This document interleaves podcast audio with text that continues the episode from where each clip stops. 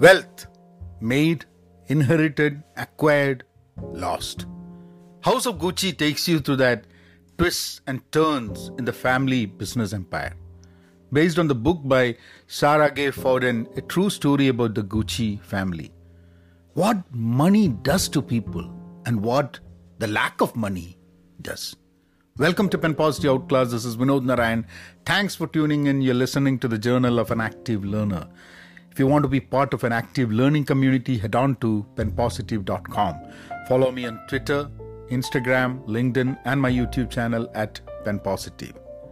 I did not have a lot of expectations going to watch House of Gucci, but it was worth it. It has a pretty fascinating star cast. Lady Gaga, Adam Driver, Al Pacino, Jeremy Irons, Salma Hayek. And then until I reached home and checked, I had absolutely no clue that Jared Leto was playing Paolo Gucci. All through the movie, I was trying to figure out who is acting as Paolo. And that was some real makeover. You can't even you can't even say it is Jared. And even now, after knowing that is Jared, now when I go, I have to find Jared Leto in Paolo. It's still difficult to find him in that in that makeover. What got uh, stuck with me is that even after Maurizio Gucci once deciding to leave the family fortune, he ends up coming back and end up losing his life to it. It's like every choice that you make also leads one way or the other you to the same corridors, the same destiny. Personally, my knowledge of the business empire, the Gucci business empire, was practically nil.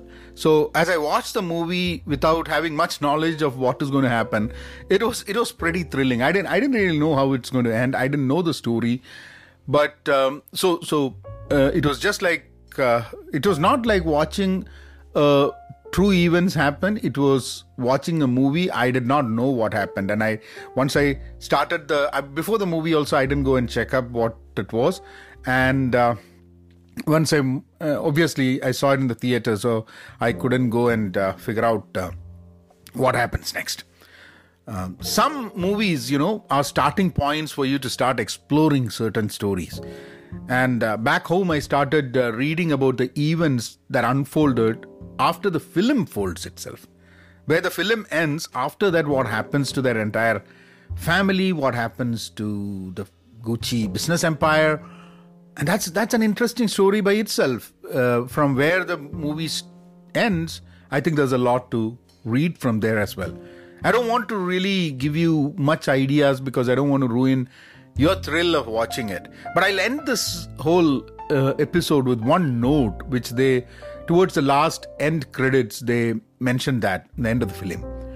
So Gucci being one of the most prominent brand that was owned by one single family at one time, it does not have any member of the Gucci family in it now.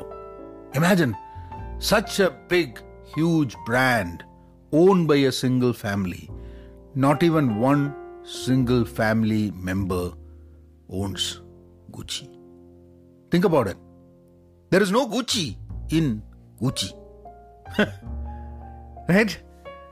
I think uh, wealth created wealth acquired, wealth made, wealth inherited, wealth lost. Name the brand. That that remains. It's not the same people who build the brand. Now that continues. It's interesting. You all take care. Be content. Be pen positive. Stay safe. And please, please, please be kind. Thank you.